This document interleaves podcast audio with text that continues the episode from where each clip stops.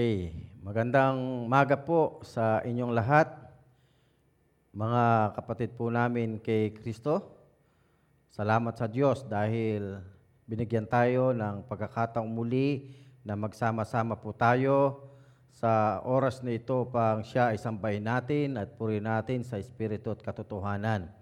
Pero mga kapatid, samahan niyo muna po ako sa isang panalangin bago po tayo ah, dumako doon sa mensahe ng ating Panginoon. Humingi po tayo ng gabay sa dakilang may kapa. Tayo po ay manalangin.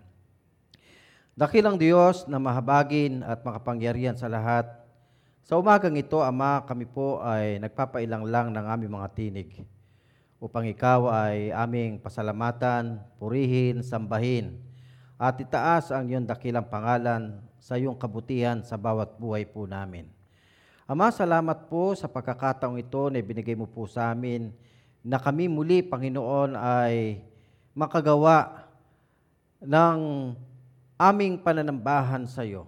Na kami, Panginoon, ay binigyan mo ng pagkakataong mabuhay upang kami ay sama-samang magkakapatid upang ikaw ay itaas namin ang pangalat kilalanin ka namin bilang aming Diyos. Ama, sa pagkakataong ito, hinihiling ko po sa iyo, naway patawarin mo kami, anuman po yung sala na nagawa po namin sa iyong dakilang harapan.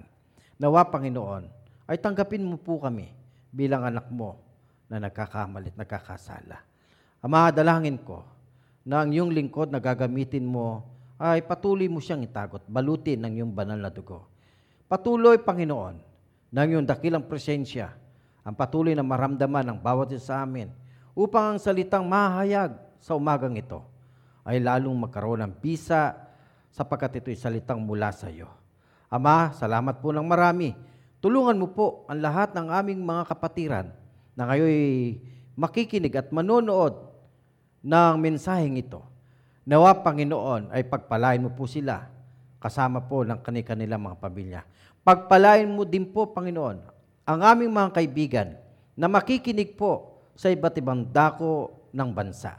Nawa lahat ng maririnig nilang ito ay magkaroon ng bisa sa bawat buhay po nila at kasama ng kanilang mga pamilya. Ama, ito po ang aming samot dalangin. Inihiling po namin sa pangalan po ng iyong anak na si Jesus na aming Panginoon. Amen and Amen. Magandang umaga po muli sa inyong lahat, mga kapatid po namin kay Kristo. Bago po ako magsimula sa mensahe po na galing sa Diyos, ay nais ko pong bumati po sa inyo. Sa lahat po ng mga nanay, ay Happy Mother's Day po. Sa mga nanay po namin dito sa Dako ng Imus Church, oh, Happy Happy Mother's Day po. Sa lahat po ng mga nanay dito po sa local churches ng Cavite, eh, Happy Happy Mother's Day po. At sa lahat po ng mga nanay sa iba't ibang dako ng bansa sa buong daigdig, ay Happy Happy Mother's Day po sa inyong lahat. At talangin ko ay pagpalain po kayo ng ating Diyos na lumikha po sa bawat sa atin. Ang paksa po na nais ko pong dalhin sa inyo ay may pamagat na lingkod na babae ng Diyos.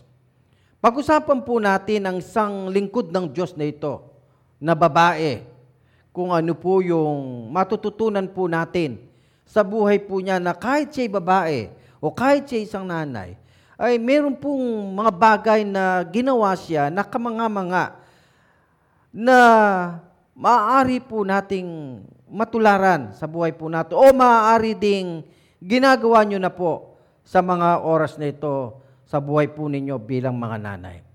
Ang ating pong mga teksto ay makikita po natin sa uh, ikalawang hari o Second Kings o chapter 4 verse 8 to 37. Yan pong mga talatang yan ay diyan po natin kukunin ang tatlong bahagi sa buhay po ng lingkod na babae ng Diyos.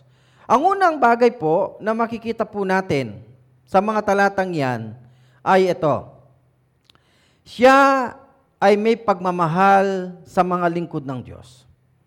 Ang unang bahagi po na makikita natin doon sa mga talata na bina, tinignan ko kanina, sinabi ko kanina sa inyo, ay makikita po natin itong babae na lingkod ng Diyos na to ay mayroong pagmamahal. Meron siyang pagmamahal.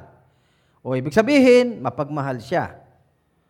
Tingnan po natin, bakit po natin nasabi na itong lingkod ng Diyos na babae na ito ay meron po siyang ugali na mapagmahal. Hindi lang po sa iba't ibang tao, hindi lang po sa asawa niya, hindi lang sa mga kapatid niya, o kundi lalo tigit sa lingkod din ng Diyos. Oh, pa- bakit po nating nasabi ito? Tingnan po natin. This great woman saw that Elisha's need for lodging. Nakikita po natin sa mga talata, ba, nababasahin ko po sa inyo sa oras na ito, na ito pong lingkod na babaeng ito, na taga Sunamita, ay nakita niya kung ano yung pangangailangan ng lingkod ng Diyos na si Eliseo o Elisa. Elisha. Tignan po natin ha, ito po ay isang propeta na lingkod ng Diyos na dumako sa tahanan po ng babaeng ito. Pero dito makikita natin na kitang-kita po ng babaeng ito na pagod na pagod po ito eh. O, tingnan po natin, basahin natin ang talata. Sa 2 Kings chapter 4 verse 9 to 10 ay ito po mababasa natin, mga kapatid po namin. Sinabi ng babae sa kanyang asawa, Natitiyak kong isang banal na lingkod ng Diyos ang taong ito. Tingnan po ninyo itong babae na to na lingkod ng Diyos. Pagpunta po ni Propeta Eliseo sa kanya, Antimano, eh meron po siyang nakita na itong si Eliseo ay lingkod ng Diyos. Nandun kagad yung kanyang damdamin na itong taong ito ay lingkod ng Diyos na dumalaw sa kanila. Alam po ninyo, kapag ka ang kristyano, kapag ka ikay kristyano,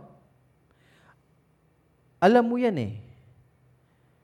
Alimbawa ho, may mga pagkakataon na dumating na sa buhay natin na napapunta kayo sa isang lugar, meron kayo namit na tao.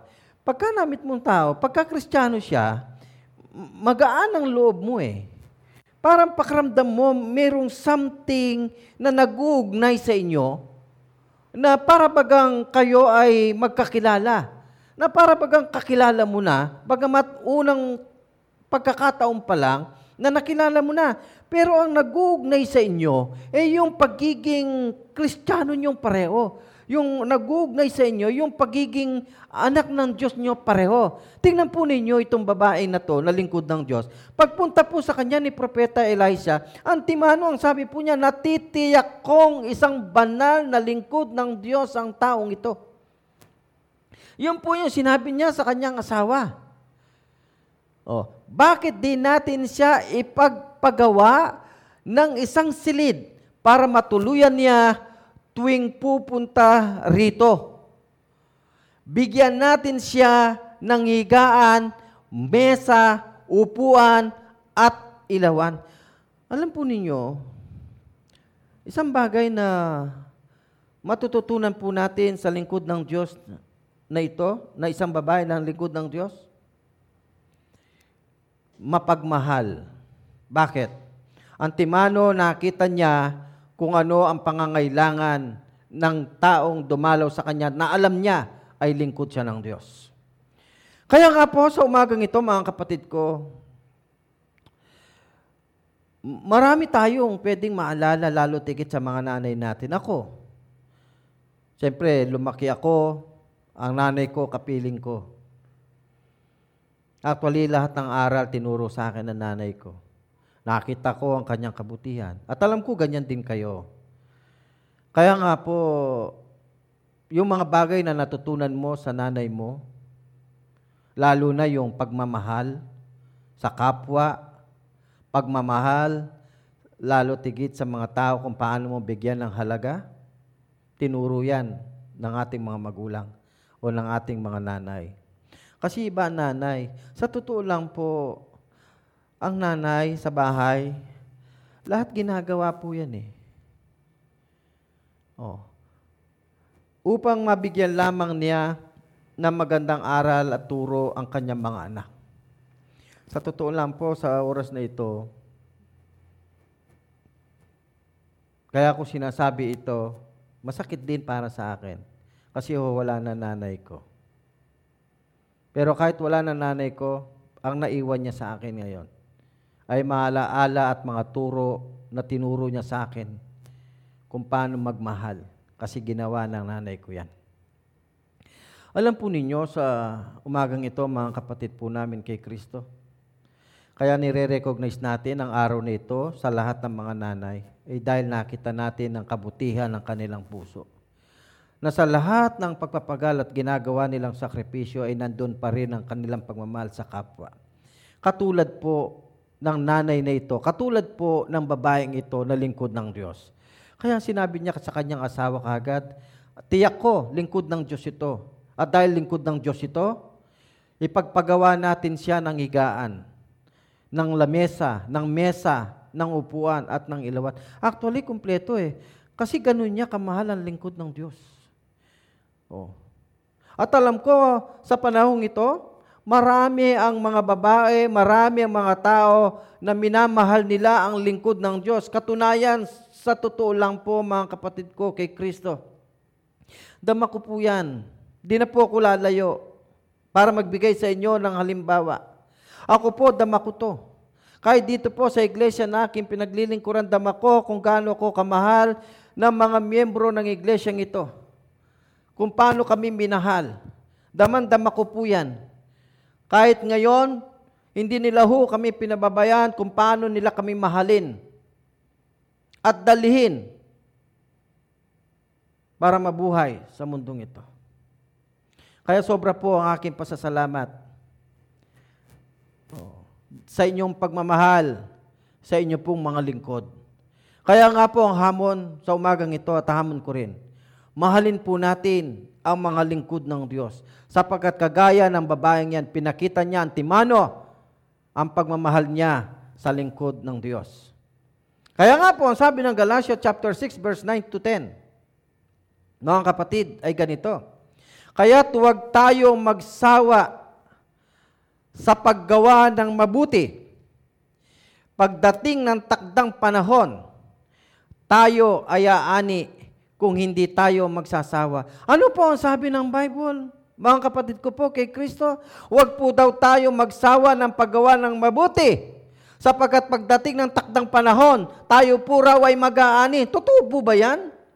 Totoo po ba? na kapag tayo po ay hindi nagsawa ng paggawa ng mabuti, darating ng araw, ang takdang panahon, in due time, mag-aani daw po tayo. Nang alin? Nang mabuti at ganti pala mula sa Diyos. Kapag ang isang tao ay hindi nagsasawa ng paggawa ng mabuti para sa kanyang kapwa-tao. Yun po yung sinasabi ng Biblia. Kaya nga sa lahat ng pagkakataon ng wika po ng Biblia, ay gumawa tayo ng mabuti sa lahat ng tao. Kaya nga po, hamon po natin sa umagang ito, katulad po ng alimbawang ginawa po ng babaeng sunamita na yan sa lingkod ng Diyos kay Eliseo, kung paano po niya pinagawa ng mga lamesa, upuan at binigyan ng ilaw para magkaroon siya ng kapahingaan at kapanatagan ng buhay. Ang sinasabi po ni Apostol Pablo ay ito ngayon, huwag po daw tayo magsawa na gumawa ng mabuti sa lahat ng mga tao, lalo na sa mga kapatid natin sa pananampalataya. Kaya nga po, napaka encouraging sa atin ang mga talatang sinabi po sa atin ni Apostol Pablo, mga kapatid ko na ngayon ay binasa ko po sa inyo sa umaga pong ito. Ang totoo po niya, napakasarap ang gumawa ng mabuti sapagkat ang tiyak may ganti sa atin ang ating Panginoon. Tingnan po natin, yung po bang ginawa ng babaeng sunamitang niya sa lingkod ng Diyos ay may ganti ang Diyos? Meron po. May ganti ang Diyos po natin. Tingnan po natin, she cared enough for God's man to get involved sa kanyang paggawa ng mabuti sa lingkod ng Diyos ay naging bahagi sa buhay ni Eliseo ang babaeng ito. Tingnan po ninyo, ang ginagawang paraan ng Diyos. Alam po ninyo, Diyos po natin napaka makapangyarihan eh. Alam po niya ang mga plano ng bawat tao eh. Ano ang plano ng Diyos sa babaeng ito? kung bakit si Eliseo ay pumunta sa tahanan ng babaeng ito. Ano ba ang kakulangan ng babaeng ito? Ano ba ang pangangailangan ng babaeng ito? Kung bakit si Eliseo ay pumunta sa tahanan ito ng babaeng ito. Ang Diyos po may alam niyan. Alam niya na may pangangailangan ng babaeng ito. Pero dahil sa kabutihan ng loob, dahil merong pagmamahal ang babaeng sunamitang ito sa lahat ng tao, lahat higit sa lingkod ng Diyos, tinitiyak po ng Biblia na may ganting pala ang bawat mabuting gawa ng isang tao mula sa Diyos. Oh. Alam ng Diyos yan. Alam ni Eliseo yan kung paano ang care niya Oh, bakit? E biro niyo po galing sa malayong lugar si Eliseo. Pagod. Kaya binibigyan ng kwarto. Oh. Tapos may sariling lamesa. Oh, tapos may sariling upuan. Tapos binigyan pa ng ilaw para makapagpahinga si Eliseo. Anong sarap sa isang lingkod ng Diyos na mayroong ganitong klaseng mga tao na binigyan niya ng kapanatagan at kapayapaan at kapahingaan ang taong ito? Oh, ako po naniniwala ako, ang lahat ng mga tao na ang kanilang pagmamahal sa lingkod ng Diyos, ako po naniniwala ako, pagpapalain ng Diyos ang lahat ng mga tao oh, na ang kanilang pagmamahal sa lingkod ng Diyos ay hindi nawawala. Hindi nagsasawa na tulungan at mahalin ang mga lingkod ng Diyos. Sapagkat tinitiyak ko din, ayon sa salita ni Apostol Pablo, na ang ganti ng Diyos ay hindi mawawala at hindi rin magsasawa ang Diyos na tulungan ang lahat ng mga tao na tinutulungan at minamahal ang mga lingkod ng Diyos. Sa umagang ito, yun po yung sinasabi ng banal na kasulatan. Ang babaeng sunamita ay naging bahagi sa buhay po ni Eliseo. At bilang naging bahagi sa buhay ni Eliseo, mga kapatid, dahil sa pagmamahal niya, ang sabi po ng 2 Kings chapter 4 verse 10 ay ito po. Bakit di natin siya ipagawa ng isang silid? Yan po yung care. Para matuluyan niya tuwing pupunta rito. Tingnan po ninyo yung kanyang kaisipan bigyan natin siya ng higaan, bigyan natin siya ng mesa, bigyan natin siya ng upuan, at bigyan natin siya ng ilawan. Sa mga salitang yan, ay nandoon na papaloob ang kanyang care, ang kalinga ng babaeng ito sa taong ito. Kaya nga po, alam nyo, napakamaraming mga, mga nanay, mga babae, ang puso kagaya ng babaeng sunamitang yan. Sa totoo lang po, napakarami ng mga nanay na naging bahagi ng mga tao sa pagtulong dahil sa pagmamahal nila. Kaya nga po, sabi ni Apostol Pablo, o mga magulang, o mga nanay, o mga kapatid namin kay Kristo, ang sabi ng Biblia, huwag tayong magsawa na gumawa ng mabuti. Dahil sa paggawa natin ng mabuti, ang ganti ay hindi mawawala sa atin. Kaya nga sabi po ng Isaiah chapter 41 verse 13 ay ganito po mga kapatid. For I, the Lord your God, hold your right hand.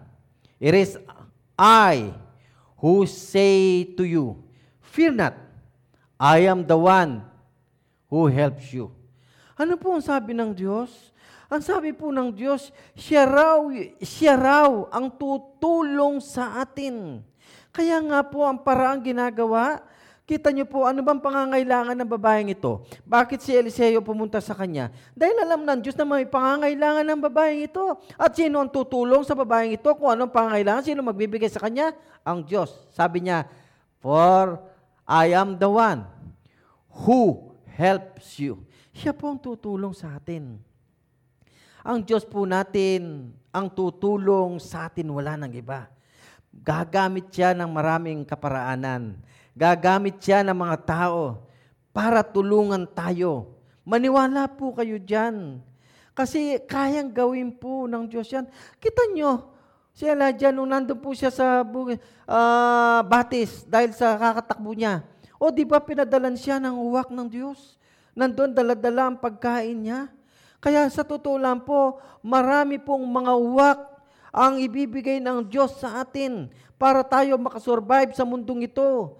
Maraming mga wak ang ibibigay sa atin ng Diyos para tayo o mga lingkod ng Diyos o sa lahat ng mga lingkod ng Diyos na nakakarinig ng mensaheng ito. Hindi ka pababayaan ng Diyos dahil maraming huwak ang ibibigay sa iyo ng Diyos. Kaya ang hamon niya, patuloy na magpatuloy tayo sa paglilingkod sa Diyos. Dahil marami ang nagmamahal sa atin. Dahil maraming mga babaeng sunamita sa atin na pinaglilingkuran po natin. Pero sa mga babaeng sunamitang yan, sa mga pinaglilingkuran natin, ang ganti ay hindi mawawala sa inyo. Yan ang tiyak na sinasabi po ng banal na kasulatan. Kaya nga, ang sabi po ng mga awit, uh, chapter 23, verse 1 to 3, ito po ang sinasabi niya, The Lord is my shepherd. I shall not want. He makes me lie down in green pastures. Napakaganda pong mga salitang ito, mga kapatid, na nakapagbibigay lakas sa atin. He leads me beside the still water. He restores my soul. He leads me in paths of righteousness for His name's sake. Patuloy po tayong pinapauli ang ating mga kaluluwa. Kung tayo po'y malungkot, pinapasaya niya tayo, kinocomfort niya tayo. Kung tayo po ay may kailangan, binibigyan niya tayo. Pinapahiga tayo, tayo doon sa green pastures. Pinagkakalob niya kung ano man ang kailangan natin. Sino po daw yan? Sino po daw yung nagbibigay niyan? Walang iba, kundi ang ating Panginoong Diyos. Kaya ang sabi niya, The Lord is my shepherd, I shall not want. Hindi na ako mangangailangan pa ng iba. Si Jesus lang ang sagot ng lahat sa buhay natin sapagkat siya lang ang magbibigay sa atin ng lahat ng mga bagay na pangangailangan po natin. Mga kaibigan at mga kapatid po namin kay Kristo. Grabe ho ang mga salitang yan. Nakakapagbigay sa atin ng comfort dahil meron tayong Diyos sa buhay po natin. Uh, dahil marami siyang ginagamit po ng mga tao sa buhay po natin. Ayun ang unang bahagi. Oh, yung babaeng sinamita, may pagmamahal sa lingkod ng Diyos. Ikalawang bahagi, siya ay kontento sa kung ano ang ibinigay ng Diyos. Ibig sabihin itong babaeng sunamitang nito, meron siyang contentment sa buhay. Kung ano yung meron siya, kontento na siya diyan. Oh. Isa yon sa kanyang ugali na maaring ngayon ay ugali mo rin, lalo sakit sa ating mga nanay o sa ating mga tatay o sa mga Kristiyano sa kasalukuyang buhay po natin. Yung contentment in life. Oh, meron po daw yung babaeng sunamita. Bakit? Basahin po natin ha. Ang sabi niya, letter A, Elisha wanted to do something to repay her kindness she had shown to him. Si Elisha po, dahil nakitaan siya ng kabutihan, dahil pinagawa siya ng mga upuan, lamesa, o binigyan ng ilaw, gustong bayaran po ni Elisha dahil siyempre napagod yung babae. O gustong bayaran. Pero tignan po natin kung anong sagot ng babaeng sinamitang ito. In 2 Kings again, chapter 4, verse 12. Ito po yung teksto natin. Tinawag niya ang katulong niyang si Gehazi at sinabi niya, Tawagin mo ang babaeng sunamita Tinawag nga nito ang babae at di nagtagal ay dumating ang babae. O tingnan po natin ha, ang tagpo. O di nandun na po yung babae. O eto na. Sinabi niya sa kanyang katulong, o, sabihin mong pinasasalamatan natin ang paggawa niya ng tuluyan nating ito. Itanong mo kung ano ang may tutulong natin sa kanya bilang ganti sa kaabalahang niya sa atin Baka may gusto siyang ipasabi sa hari o sa pinuno ng hukbo. O, ano po ang sabi ni Eliza? Gusto pong pasalamatan yung babae sa kanyang kabutihan. O, dahil itong babaeng ito ay mayroong pusong uh, mapagmahal. O, kaya baka po makaganti uh, yung si Propeta Elisha, baka may gustong ipasabi yung babae sa hari, o, sa nakakasakop sa kanila, o dun sa mga hukbo, o ng bayang Israel na gustong ipasabi. Pero tignan po ninyo ang sinabi ng babae. Ang sabi niya ganito, wala kayong dapat alalahanin. Alam niyo, ma- ma- masarap na salitang yan eh. Nasisiyahan na po kami sa pamumuhay rito sa piling ng aming mga kababaya, kababayan. Sagot ng babae. Ano po ang sagot ng babae, mga kapatid natin kay Kristo? Wala kayong dapat alalahanin. Yung ginawa kong kabutihan sa inyo ay hindi naghahanap ng ganting pala. Yung kabutihang ginawa ko sa inyo ay kabutihang mula sa puso at hindi nag-ahanap ng kapalit. Alam po ninyo, napakabuting tao. Hindi ho lahat ng tao ganito. Sa totoo lang po, mga kapatid po namin, mga kababayan, hindi ho lahat ng tao ganyan. May mga tao po ngayon, kapag ka gumawa ng mabuti, ay kailangan ay may kapalit. Pag ginawan ka ng mabuti, ay kailangan gantihan mo din ng mabuti. Kailangan ay may kapalit yung ginawa niyang mabuti na ginawa niya para sa iyo. Pero tignan po natin ang ugali ng babaeng sunamitang ito. Ano po sabi niya kay Elisha? Walang anuman ang kanyang kabutihang ginawa sa kanya. At ito pa sabi niya, nasisiyahan na. Tingnan niyo po yung word niya ha. Nasisiyahan na po kami sa pamumuhay rito sa piling ng aming mga kababayan. Hindi na siya naghahangad ng anumang bagay na mataas para sa kanya. Masaya na siya. Nakapiling ang kanyang pamilya, masaya na siya, nakapiling ang kanyang sawa, masaya na siya, nakapiling ng kanyang mga kababayan. Hindi na po siya nanghangad. Kung tutusin nga, kung ang babaeng ito ay naghahangad ng mataas, kung naghahangad pa siya ng higit sa buhay niya, sasabihin lang niya kay Elisha, Prophet Elisha, kung anong gusto niya at sigurado ay ibibigay ng propetang ito sapagkat yun ang ganti doon sa ginawang kabutihan na binigay sa kanya. Pero tignan po ninyo ang babaeng ito, mga kapatid po namin, mga kababayan. Hindi po siya naghangad. Ano pong nakikita natin? Nandun yung contentment sa kanyang buhay.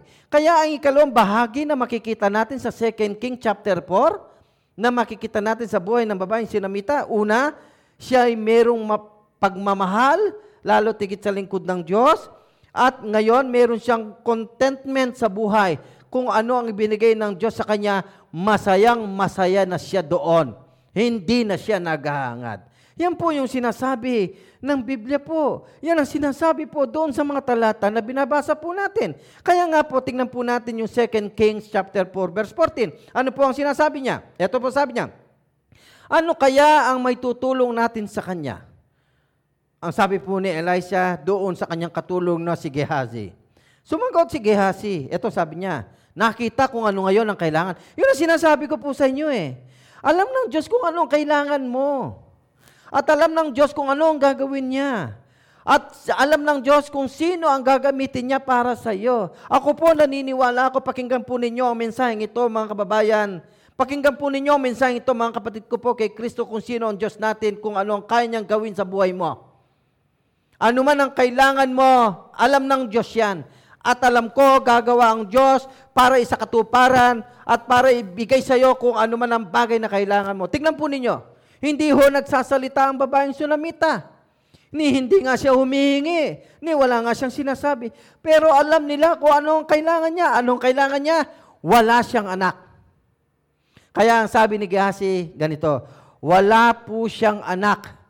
Sa pag, ah, sabi niya, at matanda na ang kanyang asawa. Kaya pala wala siyang anak. Eh dahil yung kanyang asawa ay matanda na. Tignan po ninyo kung anong merong ugali ng babaeng sinamita na to. May pagmamahal na, may contentment pa sa buhay, hindi naghahangad, hindi nga humihiling. Eh alam naman niyang wala pala siyang anak, ni wala nga siyang sinasabing request kay Propeta Elisha. O anong sabi niya? Kontento na po ako, masaya na po ako, kung ano man ang ibinigay ng Diyos sa akin kapiling ang aking asawa, kapiling ng aming mga kababayan, masaya na po ako, kaya okay na po kayo, huwag nyo nang alalahanin. Yan po mga salita ng babaeng sinamita kay Propeta Elisha. Kaya nung malaman ni Propeta Elisea, Elisha, Eliseo, na wala siyang anak, ito sinabi po niya. Pakinggan po ninyo. This great woman turned down his offer. Tingnan po ninyo yung offer ni, ni Elisha. Tawagin mo siyang muli. Sa 2 Kings chapter 4 verse 15 to 16. Yung po mga nagsusulat, ay yun po yung talata natin. O hindi po tayo lumalayo sa konteksto natin. 2 Kings chapter 4 po tayo. Okay? Ano po sabi niya? Tawagin mo siyang muli. Utos ni Eliseo. Kanino? Doon sa kanyang kasamang si Gehazi. Kaya't bumalik ang babae at tumayo sa may pintuan. O, ito na. Sinabi sa kanya ni Eliseo, isang taon mula ngayon, ay meron ka ng anak na lalaking kakalungin. O naku naman, ano po ba, anong sabi po? Anong sabi po ni Eliseo? Nabuhat sa Diyos? Sabi po niya, mula ngayon, ang sabi niya ay meron ka ng anak na lalaking kakalungin. Isang taon mula ngayon ha, one year. Meron ka ng anak na lalaking kakalungin. Anong sarap na marinig mula sa lingkod ng Diyos na sasabihin niya kay Sunamita na babaeng ito. Ano ang nakita ng propeta sa babaeng ito? Ano ang pangangailangan ng babaeng ito? Kahit na hindi siya magsalita, pero alam na alam ng propetang ito kung ano ang pangangailangan ng babaeng ito na sinabi ng kanyang alilang si Gehazi, wala siyang anak. Alam po ninyo, hindi ko naman po uh, binababa ang ating mga kababayan na walang anak. Kaya nga po, marami ang mag-asawa pag walang anak nag-aampon. Kasi iba yung meron kang anak. Pag nag-asawa ka, ang pangarap, magkaroon tayo ng isang pamilya. Magkaroon tayo ng mga anak kasi bahagi yan ng isang pamilyang masaya. Na may asawa ka at may mga anak ka, ang tawag natin dyan ay isang pamilya. Pero huwag niyong mamisinterpret sa mga mag-asawa na wala pang anak. Pero I'd like to encourage you, itong mensaheng ito. Katulad ng babaeng sunamitang ito. Kung ikaw man ngayon ay walang anak, oh, ito ha, alam ng Diyos yan.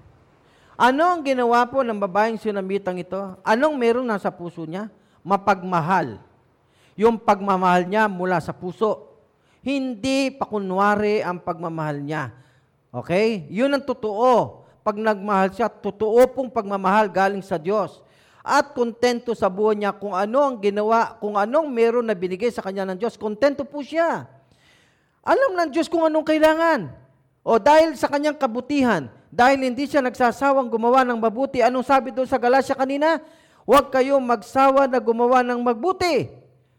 Sapagkat kung hindi kayo nagsasawa ng gumawa ng mabuti sa kapwa o sa ating mga kapatid sa pananampalataya, ano po daw sabi niya? Ang ganti ay hindi mawawala sa iyo. Ibig sabihin, lahat ng ginagawa mo ng mabuti sa iyong kapwa ay may ganting palang mula sa Diyos. At ang Diyos ang gagawa ng paraan. Kung ano man ang pangangailangan mo, ay ipagkakaloob sa iyo ng Diyos. Kaya ako naniniwala ko sa umagang ito, mga kababayan at mga kapatid po namin kay Kristo, alam ng Diyos kung ano ang kailangan mo. At kung ano man ang kailangan mo, ang Diyos ang magbibigay nun. Ang sinasabi lang po natin sa umagang ito, huwag na huwag po tayong magsasawang gumawa ng mabuti sa ating kapwa. Ang ganti ay hindi mawawala po sa atin. Kaya ang sabi na, itutuloy ko lang po yung pagbasa. Sinabi ng babae, mahal na lingkod ng Diyos, huwag na po ninyo akong paasahin alam ko, alam nyo, ang babae, lalo tigit, gustong gusto po yung magkaanak eh. Matanda pa yung asawa niya. Silang dalawa lang, matanda pa. Ano naman ang asahan mo sa babaeng sunamita? Di po ba? Kita mo naman ang pagtitiis niya, matanda na yung asawa niya. Tapos wala pa silang anak. O anong pagtitiis na meron ng babaeng ito? Ang ano ang sakripisyong meron ng babaeng ito sa buhay po niya? Alam ng Diyos yan. Alam po lahat yan eh. Kaya nga eh, bibigyan niya ng saya, i-comfort niya ang babaeng yan. Sapagkat ang Diyos mismo ang gagawa ng paraan para ibigay sa babaeng ito kung ano man ang pangangailangan niya. At alam ko din ang Diyos ang magbibigay ng comfort sa babaeng yan. Tingnan po ninyo ang talata. Sa 2 Kings chapter 4 verse 17, ang sabi po niya ay ganito, Ngunit dumating sa araw ng naglihi at naglihi ang sunamita at tulad ng sinabi ni Eliseo, nanganak siya ng isang lalaki. Makalipas ng halos isang taon mula nang sabihin ito sa kanya. Ibig sabihin, yung sinabi po ni Propeta Elisea na isang taon, o nagkaanak po siya na lalaki. Nagkaroon ng katuparan. Ang sinabi po na Propeta Eliseo sa babaeng Sunamita, nagkaroon po siya ng isang anak na lalaki. Alam po ninyo ang sabi sa, sa 1 Timothy chapter 6 verse 6? Ito po sabi niya, Now godliness with contentment is great gain. Alam nyo, ang tao, kagaya ni Sulamita, yan ang sinasabi ng 1 Timothy chapter 6 verse 6 eh. Ulitin ko ha, ang, ang ganda po ng pagkasabi niya. Now godliness with contentment is great gain. Ang tao po niya na ang buhay ay nasa Diyos, tapos may contentment pa sa buhay, magkakaroon po daw na is a great gain. Oh, dakila ang kanyang natamo. Bakit? Tingnan po ninyo ang sabi ng talata sa Bible. Okay. Sa, sa mga awit chapter 37 verse 4, oh, ang sabi po ng Biblia ay ganito, Kay Yahweh mo hanapin ang kaligayahan. Kanino po raw makikita mahahanap ang kaligayahan? Sa Diyos. Bakit? Kasi siya magbibigay ng kaligayahan. Kasi siya magbibigay ng comfort eh. Bakit? Ma, itong babaeng ito, kontento siya, mapagmahal siya. Pero nung kulang, wala siyang anak, matanda asawa niya. Anong kailangan niya? Comfort. O, binigyan siya ng anak. O, di ba? Kasi yung anak na yan ang magbibigay sa kanya ng comfort at kaligayahan. O, sino magbibigay sa kanya? Di ang Diyos niya. Yung Diyos natin. Yung Diyos mo na sinasamba natin ngayon. Yung Diyos ang magbibigay sa atin ng anumang pangangailangan po natin. Si Yahweh. Kaya nga sabi ng Biblia, kay Yahweh mo hanapin ang kaligayahan at ang pangarap mo ay iyong makakamtan. Sino ba ang magbibigay ng katagumpayan ng ating mga pangarap? Ang Diyos po. Ano ba ang pangarap mo? Ano ba ang pangarap natin? May pangarap ka ba? Kung may pangarap ka, ito ang sabi ng Biblia, sa Diyos po natin matatagpuan ang katagumpayan ng anumang pangarap ng bawat isa sa atin. Kaya nga po mga kababayan, mga kapatid po namin kay Kristo, susundan po natin ang talata sa Biblia sa 2 Corinthians chapter 1 verse 3 to 4. Ito po ang sabi ng Biblia. Pakinggan po ninyo. Blessed be the God and the Father of our Lord Jesus Christ, the Father of mercies, and God of all comfort. Ano po raw ang God natin? God of comfort. Pag ikaw nalulungkot, nandyan siya to comfort you. Kapag may kailangan ka, nandyan siya to give you. Oh, nandyan siya. Pag nandyan, anong kailangan mo? Nandyan lagi ang God natin. Hindi kanya iniiwan. Yan ang God natin. Katulad ng babaeng sinabitang ito. Alam niyo mga kababayan, mga kapatid po namin kay Kristo, napakasarap na maramdaman sa umagang ito. Ako, dahil may Diyos ako. Ikaw, dahil may Diyos ka. At ang Diyos mo ay Diyos ko. Napakasarap, mga kababayan, na may Diyos sa buhay po natin. Kaya nga sabi ng Bible, Who comfort us in all our affliction. Ano man daw pinagdadaanan natin, yan ang God natin. Who comfort us in any affliction so that we may able to comfort those who are in any affliction. Tayo rin ay gagamitin ng Diyos para to those people who have affliction in life with the comfort with which we ourselves are comforted by God. Ay, ganda. Alam po ninyo, napakasarap ng talata na marinig na ikaw mismo gagamitin ng Diyos para sa ibang tao. Kagaya ng babaeng sinamitang ito na ginamit siya para kay Eliseo at ngayon gagamitin si Eliseo para sa kanya kung anong kailangan niya dahil ipagkakalob ng Diyos kung anong kailangan niya para makita niya na ang kanyang anak na ito ay makita niya maging masaya dahil bibigyan niya ng isang anak na lalaki. Oh. Ano po makikita natin sa babaeng sunamita? Mapagmahal. Ikalawa, may contentment sa buhay. Kontento sa buhay. Ikatlo, siya ay tiwala sa kapangyarihan ng Diyos. Yan ang ikatlo. Siya ay may tiwala sa Diyos sa kapangyarihan niya. Bakit? Ang sabi po, tingnan nyo, yung ibinigay ng Diyos na anak sa kanya, namatay. Kasi nagkasakit. Masakit po yan. Oh. Parang kay ano yan eh. Kay Abraham, ay kay, uh, tama, kay Abraham. Oh, si one, ah, si Abraham 100 years. O si Sarah 90. O, tapos ah, hindi sila nagkakanak. Pero sinabi ng Diyos sa kanya, magkakanak ka si Isaac. Tapos nung binigay siya Isaac, inihingi ng Diyos. O, masakit din po yun ha. O, ito naman, si babaeng Sunamita, walang anak. O, binigyan ng anak. Ngayon, nagkasakit, namatay. Masakit din yun sa nanay. Alam po ninyo, sa totoo lang, kaya nga we recognize mothers today kasi po sobra po talaga ang ginawa nila sa buhay natin, yung mga nanay po natin. Kung ikukwento natin ang mga buhay natin sa mga experience nating ginawa ng mga nanay natin, tatagal tayo. Kasi hindi mabilang na mabuti ang ginawa ng mga nanay po natin sa buhay natin. Sa totoo lang po, kasi lahat ng sakripisyo ginawa ng nanay. Lahat ng pagtitiis ginawa ng nanay. Kung kaya niya gawin ang lahat, gagawin niya para lang sa kanyang pamilya.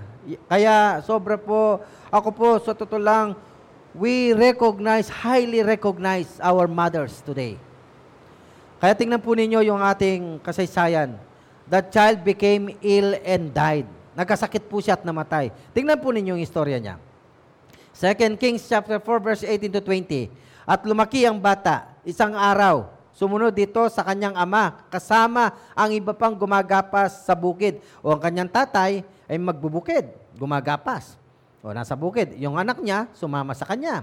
Bigla na lamang dumaing ang bata na masakit ang kanyang ulo. Sinabi ng ama sa isang katulong, iuwi mo na siya sa kanyang ina. So yung katulong ng kanyang tatay, dinala yung bata, inuwi sa kanyang ina kay Sunamita, doon sa babaeng Sunamita. O ito sabi niya, sumunod naman na ang inutusan at inilagay ang bata sa kandungan ng ina nito.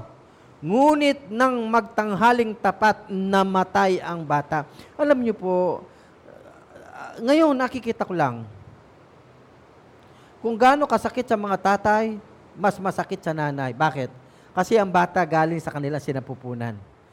Oh, tapos biglang mamamatay sa kandungan mo, ang anak mo, anong sakit na meron yan para sa isang ina? Hindi ko mawari kung ano ang reaksyon. Pero tingnan po ninyo ang reaksyon ng babaeng Sunamita nung mamatay ang kanyang anak. Anong tiwala niya sa Diyos? Anong tiwala niya sa lingkod ng Diyos na ginagamit ng Diyos para sa kanya? Anong tiwala ng babaeng ito sa kapangyarihan ng Diyos na kahit namatay ang kanyang anak, ay naniniwala siyang bubuhay ng kanyang anak? Yun ang tiwala niya sa Diyos na kanyang sinasamba sa kanyang buhay. Kaya tingnan po ninyo, sa 2 King chapter 4, verse 21 to 22, mga kababayan po namin, mga kapatid namin kay Kristo, ito po sabi niya, ang bangkay ay pinasok ng ina sa silid ni Eliseo. Di po ba pinagawa siya ng silid? Oh, yung kanyang anak ngayon, eh, dahil mat- namatay na, hindi kagad pinalibing dinala doon sa kwarto ni Eliseo. O tingnan niyo po kung anong ginawa ng babaeng Sunamita, ha? Inilagay niya ito sa higaan, isinara ang pinto at dali-daling lumabas. Tinawag niya ang kanyang asawa at sinabi, Madali ka, pagayakin mo ang isang utusan at ipahanda ang isang asnong masasakyan ko. Pupunta ako sa lingkod ng Diyos. Tingnan niyo po yung babaeng ito. Kababaeng tao, anong ginawa po niya? Anong reaksyon na ginawa niya? Anong damdamin na meron siya? Nasasaktan, masakit, namatay ang kanyang anak. Pero anong ginawa niya?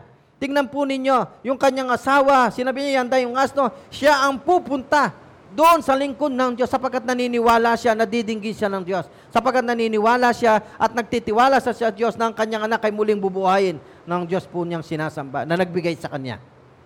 Oh. Kaya nga po ang sabi niya, tingnan po ninyo, pupunta ako sa lingkod ng Diyos. This great woman of faith showed her confidence in God in the greatest crisis of her life. Sa kabila po ng pinagdadaanan niya sa kanyang pamilya, na krisis dahil ang kanyang mahal na anak na ibinigay sa kanya ay namatay. Pero in the middle of this crisis, confidence tiwala siya sa Diyos. Hindi siya nawalan ng tiwala sa Diyos na kahit na anong pinagdadaanan niya sa buhay ng babaeng sunamitang ito, ay higit lalo siyang lumapit sa Diyos. Imbes na lumayo sa Diyos, imbes na sisihin niya ang Diyos, imbes na kung anong sabihin niya sa Diyos. Pero ang babaeng ito pumunta sa lingkod ng Diyos sapagkat meron siyang tiwala sa Diyos ng kanyang anak ay bubuhayin niya. In the middle of this crisis that this woman, Sunamite, experience in life, there is a confidence in her life. Alam nyo, mga nanay, alam ko po, may puso kayong kagaya ng sunamitang ito. But this morning, gusto ko pong i-recognize ito. At sa amin na nagmamahal, sa inyong mga nanay namin. Oh. Bakit po? Tingnan po ninyo in 2 Kings chapter 4 verse 24-25. Nang may handa ng asno, dali-dali siyang sumakay at sinabi sa kanyang katulong, Sige, pabilisin mo ang asno at huwag mong pababagalin hanggang hindi ko sinasabi sa iyo. Nagmamadali siya eh. Alam niyo yung pagmamadali ba? Na-experience niyo yung pagmamadaling gusto mo na nandun ka na kaagad sa lugar na iyo para nandun na kaagad yung gusto mo mangyari? Yan ang babaeng sinamita. Kahit babae siya eh. Tingnan po ninyo ang kanyang lakas ng loob at tibay ng kanyang paniniwala sa Diyos. Ito yung nakikita natin sa umagang ito, mga kababayan. Kaya nga, sabi niya, at naglalakbay sila pumunta sa bundok ng Carmel at kinaroonan ni Eliseo. Nasa daan pa lamang, natanaw na ni Eliseo, sinabi nito kay Gehazi, dumarating ang tsunamita. Kaya nga, kung itutuloy natin ang pagbasa in verse 36 to 37, lumaktaw tayo ng konti, sabi niya ganito, ipinatawag niya kay Gehazi ang tsunamita at nang pumasok ito, sinabi niya, kunin mo na ang iyong anak. Ang babae nagpatira pa sa panan ni Eliseo pagkatapos kinuha ang kanyang anak at dinala sa kanyang silid. Ano po ang makikita natin? Yung tiwala niya sa kapangyarihan ng Diyos ay hindi nabigo. Bakit? Binuhay yung kanyang anak na namatay at ibinalik sa kanya na buhay ni Eliseo. Alam nyo, mga kababayan, mga kapatid po namin kay Kristo, ang sabi po sa aklat ng Marcos chapter 9 verse 30 uh, 9 verse 23, Jesus said to him, "If you can believe." Pakinggan po ninyo 'to. If you can believe, all things are possible to him that believes. Sa lahat ng mga naniniwala, ito po ha, sa lahat ng mga naniniwala sa Diyos po natin, oh, yung lahat ng bagay, uh, all things are possible. Lahat ng bagay posible sa Diyos po natin. Sa mga naniniwala sa Diyos. Kung ikaw ay naniniwala sa Diyos, kung ikaw ay nagtitiwala sa Diyos, lahat posible sa buhay mo. Ano man ang pangailangan mo, ano man ang kailangan mo ngayon. Oh, kung ikaw man ay walang anak ngayon, ako naniniwala kung gugustuhin ng Diyos yan at kung naniniwala ka na ibibigay ng Diyos yan, ibibigay sa yan in Jesus' name. I pray. Sapagkat magbibigay sa iyo ng comfort at saya mo. Huwag na huwag lang nating kalilimutan ang ginawa ng babaeng tsunamita. Buong puso, mula sa puso ang pagmamahal sa kanyang kapwa, igit sa mga lingkod ng Diyos. May kontento sa buhay, contentment in life. At meron siyang tiwala sa kapangyarihan ng Diyos. Yan ang tatlong bagay na matututunan natin sa buhay ng babaeng lingkod ng Diyos na sunamitang ito. Kaya nga, ulitin ko in Mark chapter 9 verse 23, Jesus said to him, If you can believe, all things are possible to him that believes. In John, 1 John chapter 5 verse 14, and this is the confidence that we have in him, that if we ask anything, anything according to his will, he hears us. Ano po sabi ng Biblia? Ano man po daw na ating hingin sa Diyos, man bagay na hilingin natin sa Diyos according to His will, naririnig niya ang ating mga paghingi at ibibigay according to His will. Alam po ninyo mga kababayan, sa umaga pong ito, napakasarap na maramdaman natin. Napakasarap na maging anak ng Diyos. Napakasarap na marinig natin ang kanyang mga pangako. Marinig ang kanyang mga salita na nagbibigay sa atin ng comfort na nagbibigay sa atin ng encouragement to continue to walk with God today. Lalo na sa mga nanay po natin na nakikinig ng mensaheng ito ng ating Panginoon. Nais ko pong basahin sa inyo ang aklat ng Romans, Romans chapter 8 verse 26. Ganito po ang sabi. Gayon din naman, tinutulungan tayo ng Espiritu sa ating kahinaan. Okay, alam ko po may kahinaan tayo. Hindi tayo marunong manalangin ng wasto. Kaya ang Espiritu ang dumaraing para sa atin sa paraang di nating kayang sambitin. Alam po ninyo, napakabuti ng Diyos, pati Espiritu po. Tinutulungan tayo na manalangin kasi minsan di talaga tayo marunong manalangin eh. Oh, hindi natin kayang sambitin ang mga bagay na dapat sambitin natin sa Diyos. Kaya naman ibinigay ang Holy Spirit sa atin para tulungan tayo manalangin at sabihin at sambitin sa Diyos ang tama kung ano ang kalooban para sa atin. Kaya salamat po sa Diyos, mga magulang po namin kay Kristo sa umagang ito. Sapagkat patuloy na pinadadama ng Diyos ang kanyang pagmamahal sa bawat sa atin. Kaya sa umagang ito, ang paksa natin, ang lingkod na babae ng Diyos. Tatlong bagay lang po ang ating tandaan na maaring isinapamumuhay mo ngayon o maaring isapamuhay natin ngayon. Una, ang babaeng sunamitang ito ay mayroong pagmamahal sa mga lingkod ng Diyos.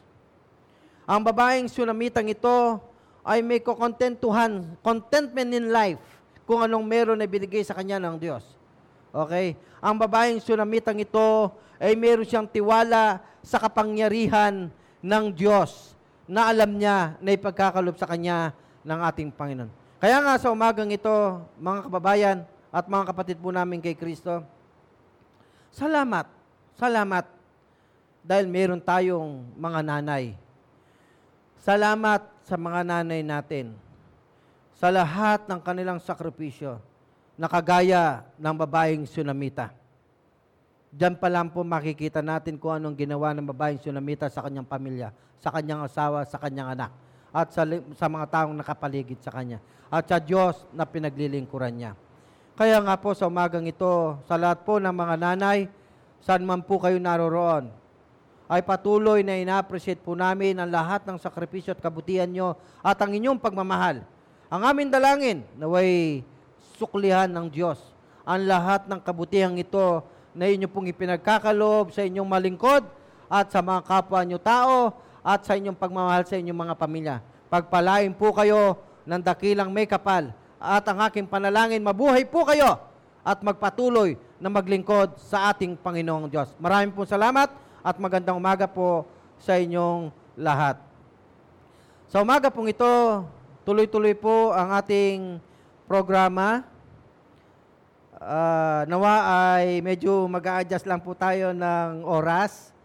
Bunga po ng, dahil meron pong okasyon, okasyon na uh, Mother's Day po ngayon, I would like to recognize our mothers o to all our mothers. Kaya sa inyo pong mga panonood, wag muna kayong umalis sa inyo inyong mga telebisyon o sa inyo inyong mga gadget na ginagamit para manood ng uh, ito pong live streaming ng Amos Church, ay makakarinig pa po tayo ng mga ilang mga special number mula po sa ating mga batang maliliit, mga bata, at sa ating mga youth, at sa ating mga yag, ay magbibigay po sa atin ng tanging bilang.